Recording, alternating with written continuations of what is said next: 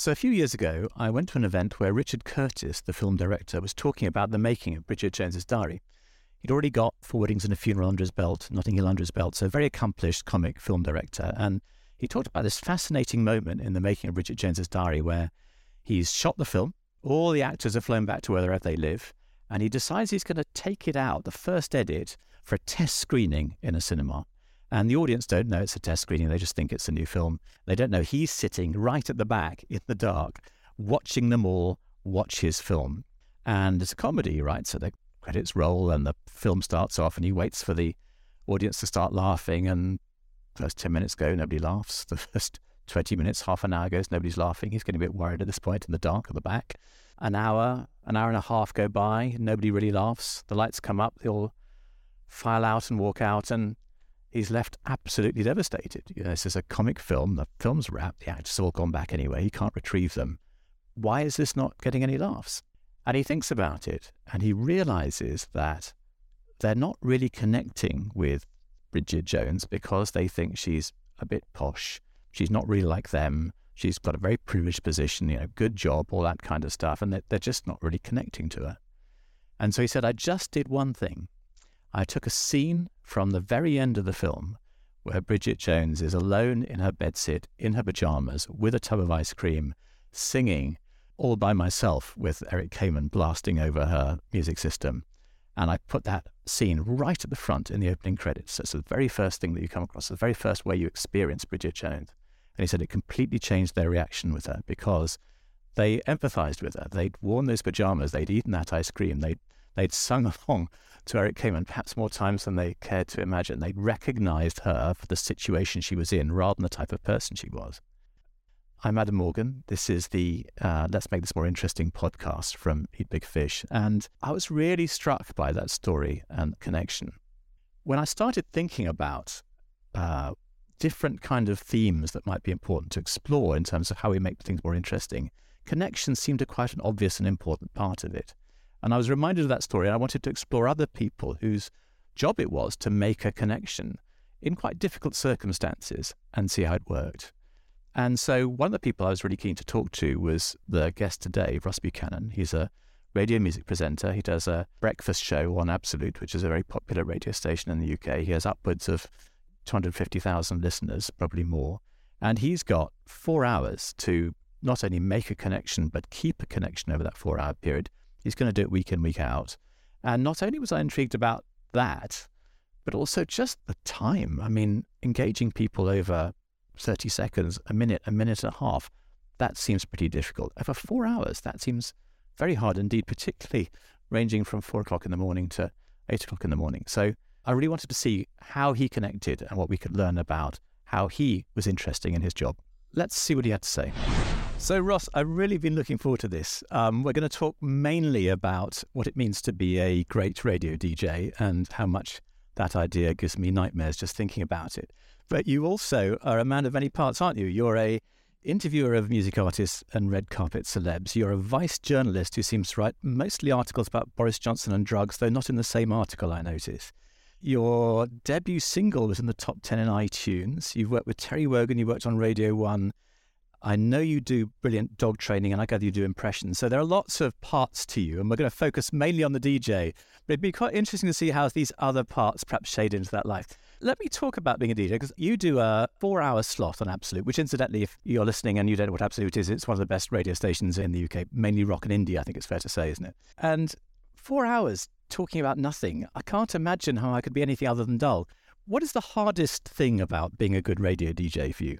I think Chris Evans said it quite well once. I think he'd been doing the Radio 2 breakfast show for a long time at this point, or maybe back when his Radio 1 days. He said that there was a day when I realized I was just putting up the fader on the microphone and I didn't know what I was going to say when I put that fader up. And at that point, I'd got too confident. and that was the point that I needed to to stop and go back to the beginning and think, okay, what actually makes a great link, what makes a great story, and what's going to make a great radio show. So that's something I always think about. You know, every time that you put that fader up, every time you have the privilege of going onto someone's radio, being that voice in their room, their friend, what are you going to say? You know, don't take that for granted.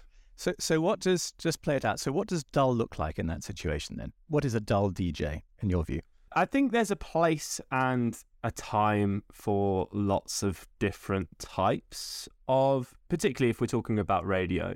You know, there's the crunch and roll, which is almost like a, a 10 second link. You might go, that was the Kings of Leon, and here's S Club 7. And then you just, it's basically just serves to be a quick voice to outro the last song, let you know they're there. They might mention the name of the radio station and then move on to the next. And I don't want to call that dull, but it's something that you can learn and it's something that you can do quite easily. Not everybody can do it, but I think that would almost be what I perceive to be dull, but at the same time, I still think there's a place for it. There's also certain features or questions, and I think this is, I imagine we'll talk more about interviewing as well, but um, there are questions that have just become almost tropes in radio and in interviews. Stuff like, you know, you're interviewing a band and you say, well, where did you get your band name from? And it's like, how many times has that band been asked that question? And for me, that's always something that I've wanted to avoid. And with radio, there's a few features like one of the kind of almost memes of radio is what's the best biscuit? Like, for some reason, really, radio, yeah, really? radio show hosts across the country. I think it's it's quite a UK centric feature. They love asking their audience what, what what's the best biscuit. so avoid at all costs.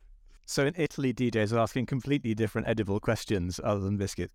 Um, so okay, so avoiding the obvious or the cliched questions, which well falls into. One of the things that people say about radio is it's a very intimate medium in the way that TV isn't. Right? There's there's Mm. almost a one. Curiously, although it's a mass medium, obviously, there's an almost one to one connection. And you used the word just now about being somebody's friend, which again is quite a personal and kind of intimate relationship.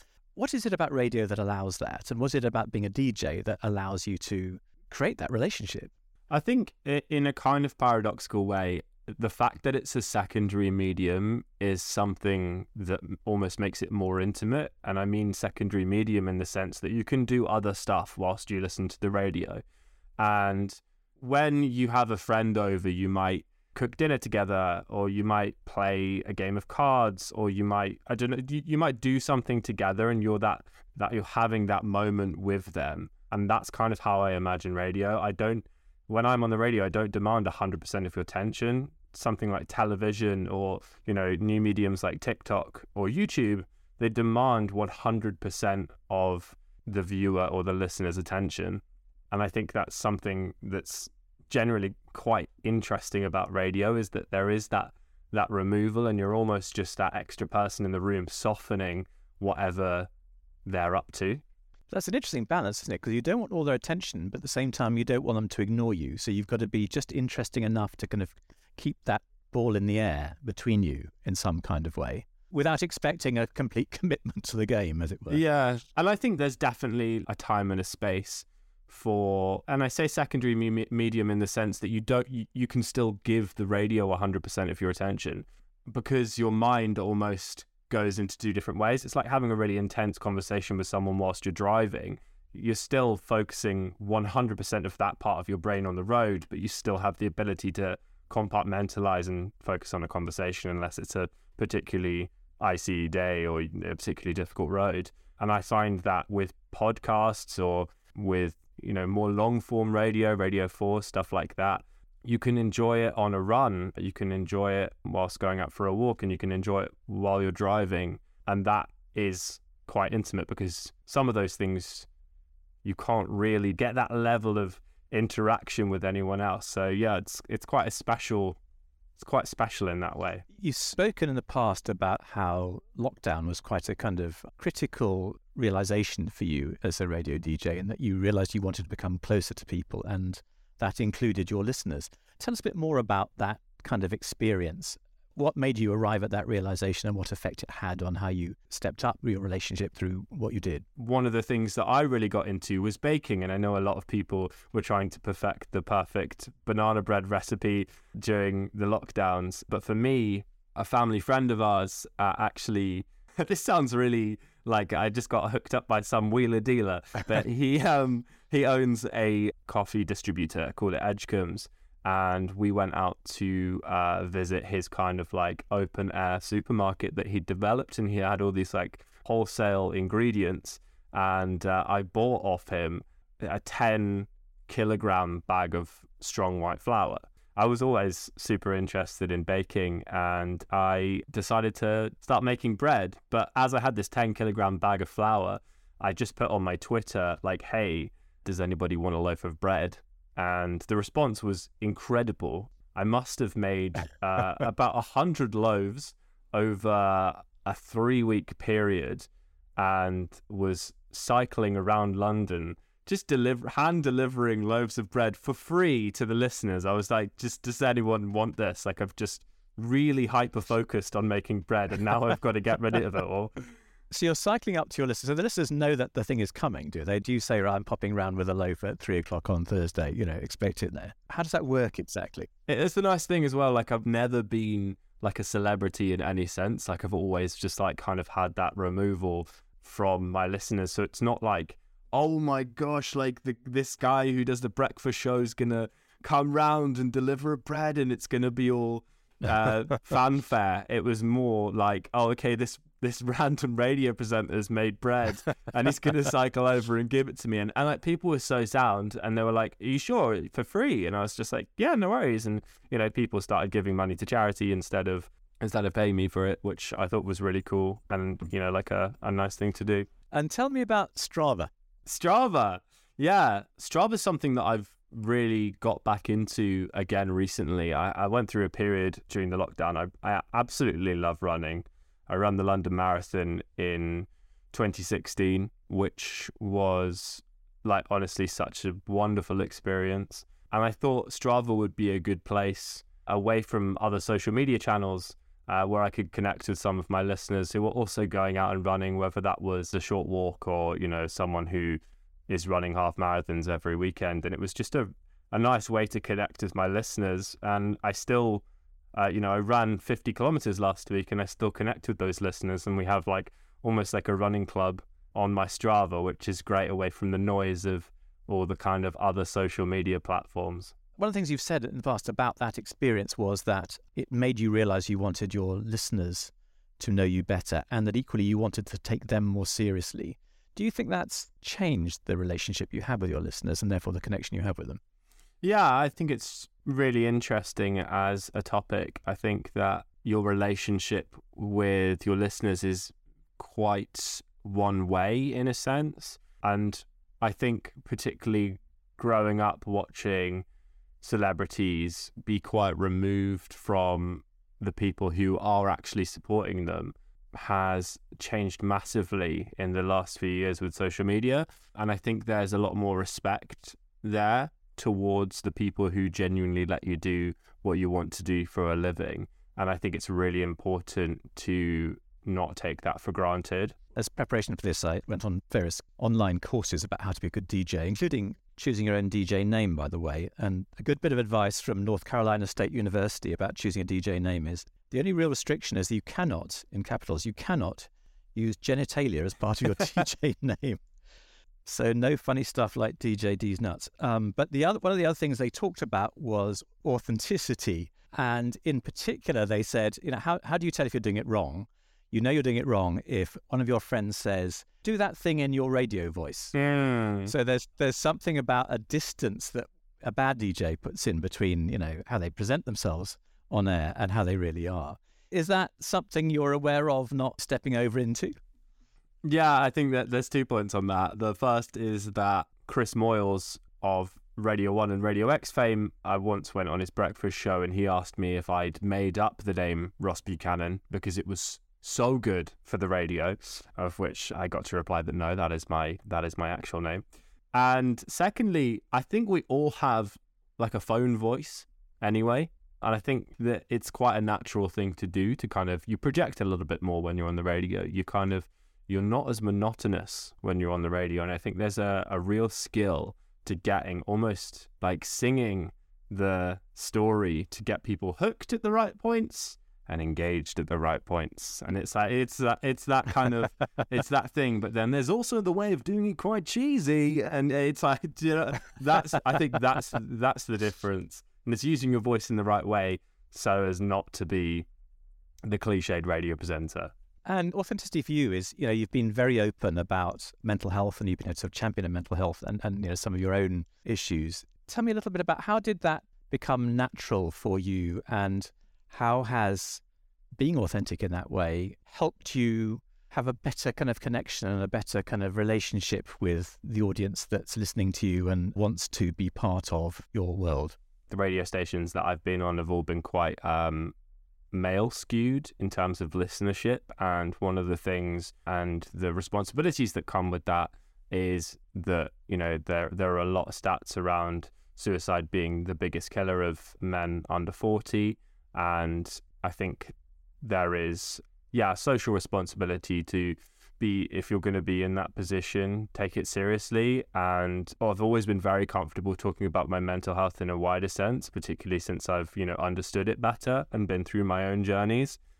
I've had amazing texts and emails from some listeners who have been very grateful that uh, I've kind of opened that dialogue for them. And I think it's one of those things as well where people might be listening to you on a on a building site or a father and son might be listening in the car and like opening up that dialogue and stopping the show every now and then and talking about you know I've not been feeling great recently or I've been suffering from anxiety or depression can open up a conversation within those places as well and it kind of goes back to being that friend in the room yeah.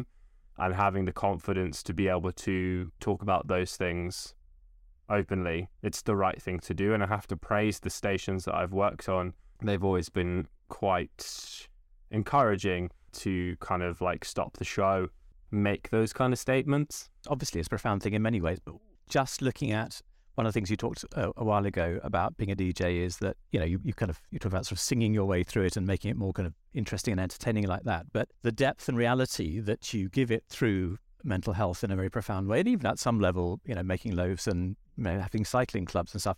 In a sense, it sort of breaks the plane of what I would have imagined uh, DJ's relationship to be like. This is going to sound uh, almost two dimensional, maybe, that I've always been quite an entrepreneurial person, and I understand that the way the media landscape is going is towards authenticity. People who digest content are very interested in who are you really I think the time has kind of passed for people to go on and put on a persona that isn't necessarily authentic and people see straight through that these days.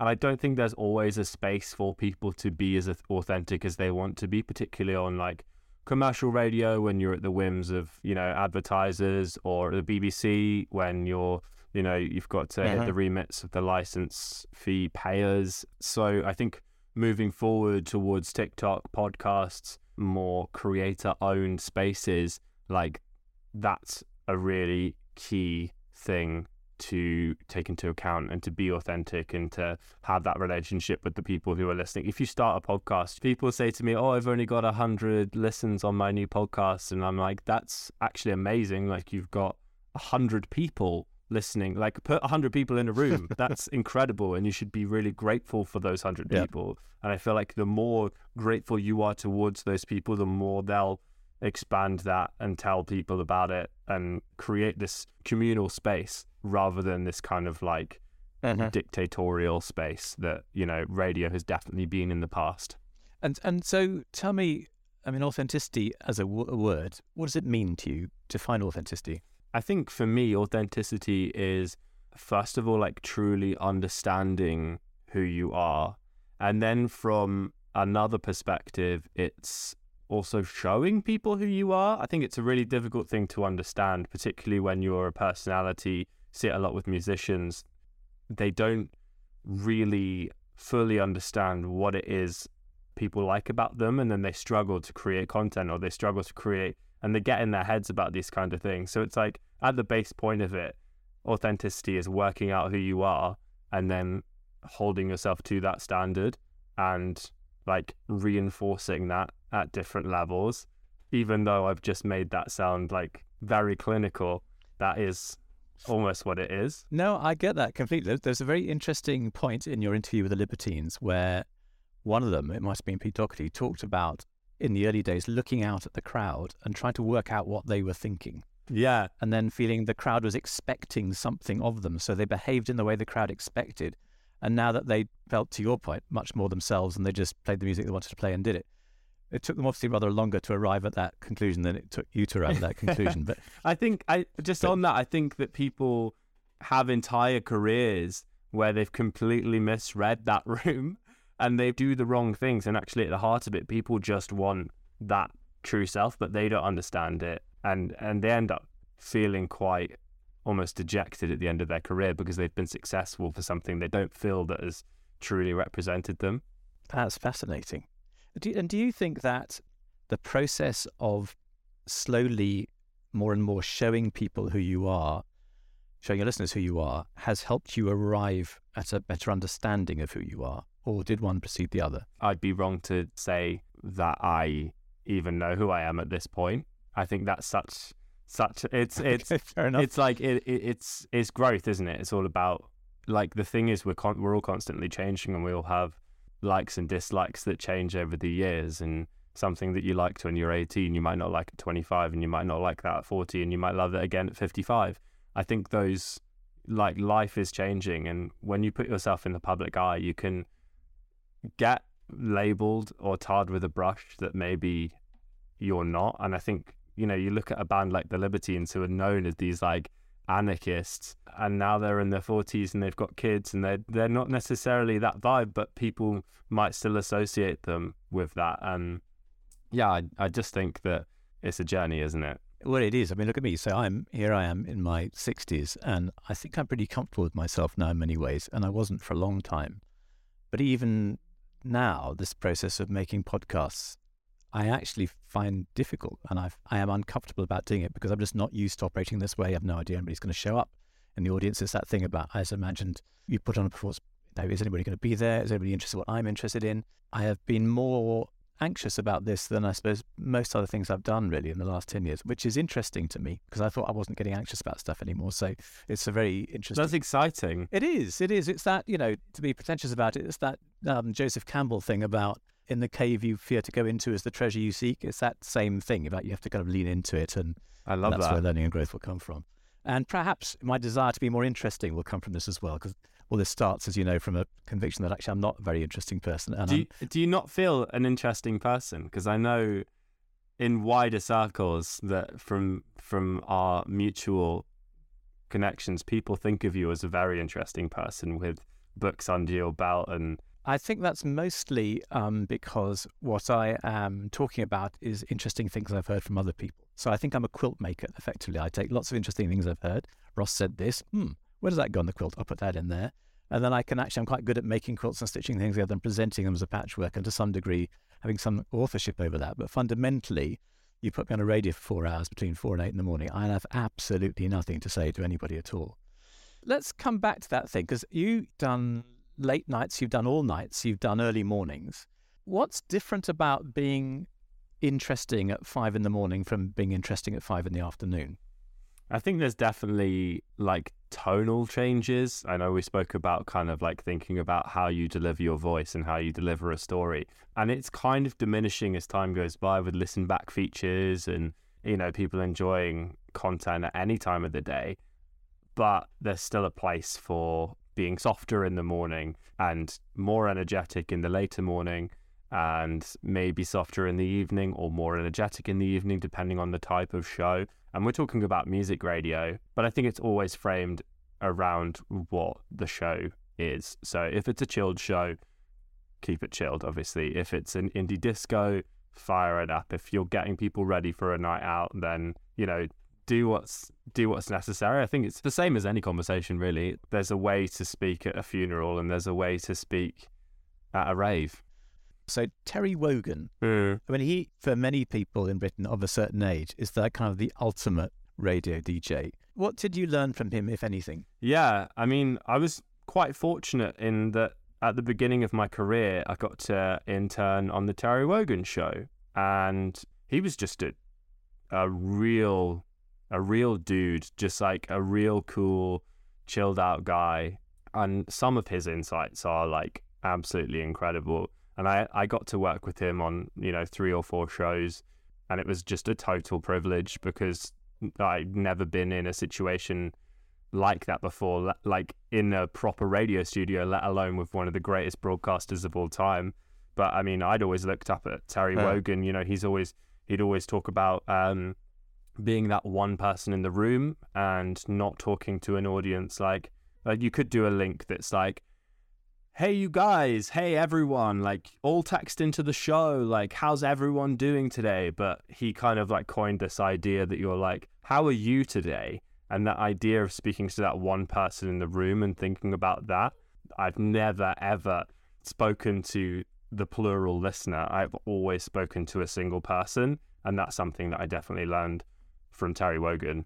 That's fascinating. That's fascinating because I, I find myself speaking on stages to large rooms of people, and I never speak to one person. But that's such an interesting idea.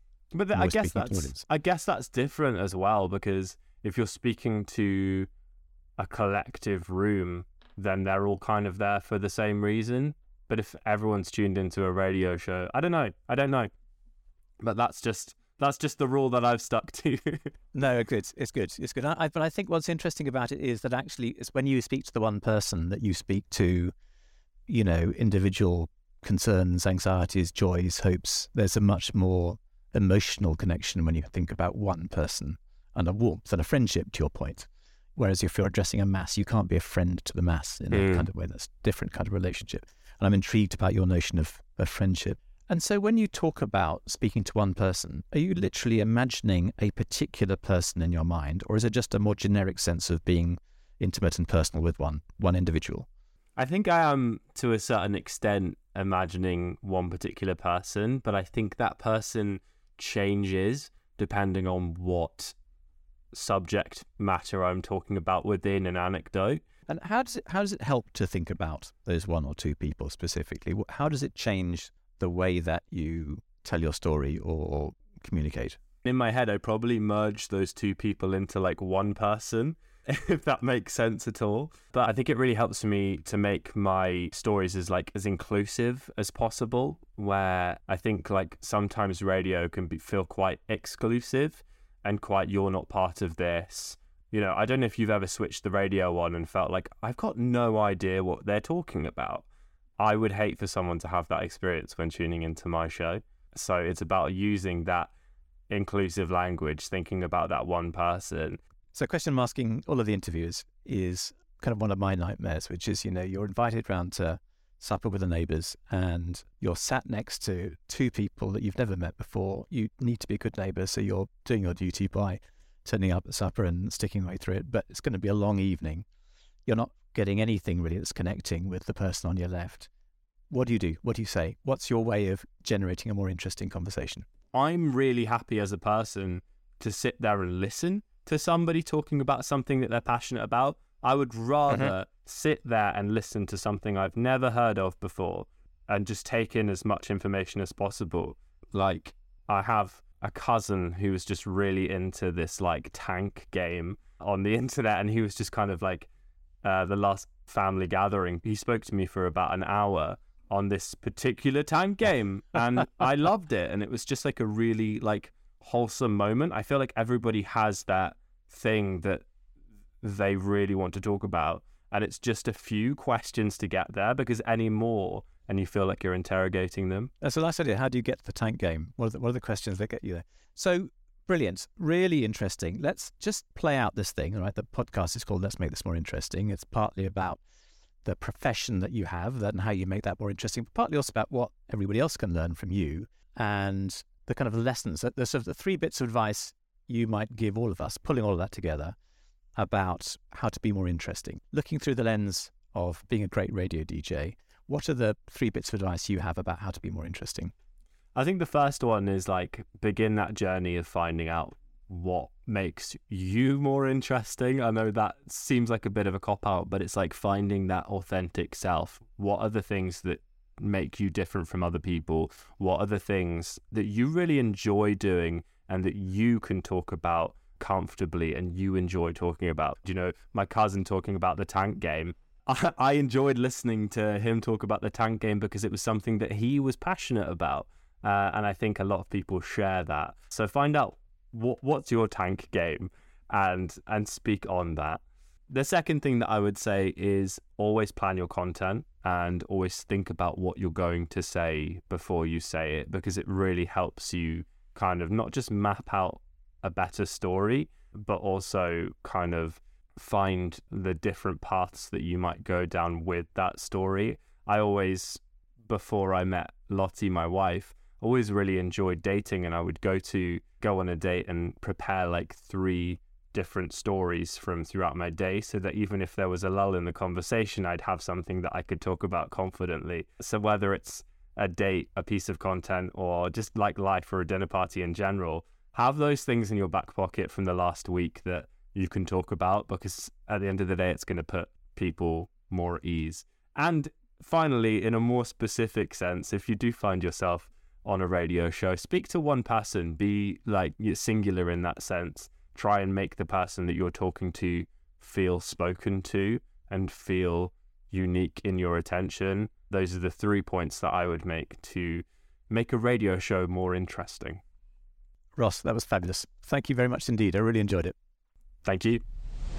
So, the Temple of Apollo at Delphi was built in roughly 500 BC, so two and a half thousand years ago. And when the Greeks built it, there was a column right at the front. And on it, they wrote the three greatest bits of wisdom that the Greek world knew. And bear in mind, this was a very kind of advanced society. You know, they're very advanced in terms of art. You know, they kind of invented tragedy and comedy painting, sculpture, culture, the principles of civic society. So they had a lot of, they were content rich. They could have chosen a lot of things for these three things. And the first and most famous of the three things that the Greeks wrote as their bit of wisdom on that temple column was two words, gnothi seauton, which means know yourself. And I'm a classicist. Historically, I spent 16 years of my life studying Latin and Greek, and I really wasn't expecting that idea about knowing yourself to come up so centrally in this interview with Ross, but it absolutely is at the heart of, isn't it? That idea of knowing yourself, that very old idea, but really more important than ever now, knowing yourself as a foundation for being interesting, both in terms of self awareness and really understanding who you are, and noting that actually some people get to the end of their careers really without having kind of succeeded in communicating and connecting with people about how they really are but also Ross's point about showing yourself and how actually there's been a change in expectation around this now. And what authenticity means is is showing yourself, even sort of stopping the show and showing yourself and talking about the things that really matter to you, closing the distance, closing that that one way distance that's historically occupied between a presenter in this case and the audience. I thought that was fascinating as a foundation for being more interesting. And listen, as I start to do these kind of reflections, I don't think any of us need spoon feeding. I'm really going to just offer a series of reflections and provocations. And for your brand, for your business, for yourself, you can kind of draw the conclusions yourself just about what struck me. But that was the first one in terms of the foundation. The second was this idea that you are more compelling if you're talking to one person. And that actually you need to recognize in talking to that one person that it's a privilege to be in the room with them and you shouldn't take it for granted A couple of times he talked about don't take it for granted. And, and one of the ways in not taking it for granted is being prepared, being a prepared friend, if you like. I like that notion of friendship, a friendship that's not terribly demanding. You're not having to be interesting all the time, but a prepared friend. And part of that preparation is being prepared and ready with something to contribute. A lovely part where he talks about even when dating, he had kind of three stories to bring if there was a lapse in the conversation to kind of to fill it with something interesting and engaging third strand about being more interesting was about his point about being just interesting enough. So this is a medium where you don't have to be completely absorbing all the time. That's not what people are looking for, actually. You are going to be, as we were saying, a interesting friend or companion to do things with. And that's I don't know quite where we go with that, but it's striking to think there are there are kind of different kind of contexts for being more interesting and different kind of arenas, if you like. And in some you want to be absolutely absorbing because you've only got 60 seconds to convince a VC that yours idea is the most exciting idea that they're going to try and fund, you know, this year. And then there are other much longer form things where you've got to be just interesting enough. And perhaps we'll think about that and explore that in other podcasts as we play out. And then just finally, there's that balance between questions and skills. There's that thought with questions about, yes, asking questions they've never been asked before. And that I think we'll see is a recurrent theme across a number of the people that we talk about. So, so if you're on the radio, don't ask somebody what their favorite biscuit is. But also understanding how to ask the questions that get them to their tank game, how to really connect with what really matters to them, but balancing that with skills. And I, I loved his notion about knowing when to sing the story and when to just do the crunch and roll. That sense you don't have to be singing all the time. And in fact, if you are singing all the time, that's inappropriate. The tone you speak sometimes is not the tone you should speak with other times. So that sense of kind of balance and variation, I think, was fascinating. So lots to reflect on there in terms of um, and provocations for us, for our brand, for our business, for ourselves about how to be more interesting. I'm sure I could almost predict connection will come back further in the series, but a lot to think about in there. And uh, meanwhile, I, I have to I have to find a way to work the expression crunch and roll casually into my next professional conversation. I'm Adam Morgan. That was Let's Make This More Interesting. See you next time. Let's Make This More Interesting as a podcast from Eat Big Fish. I'm Adam Morgan. A big thank you to Ruth, my editor, and Ross, my producer. And join us next time when we'll be talking to Norman Stiles, the former head writer on Sesame Street. See you then.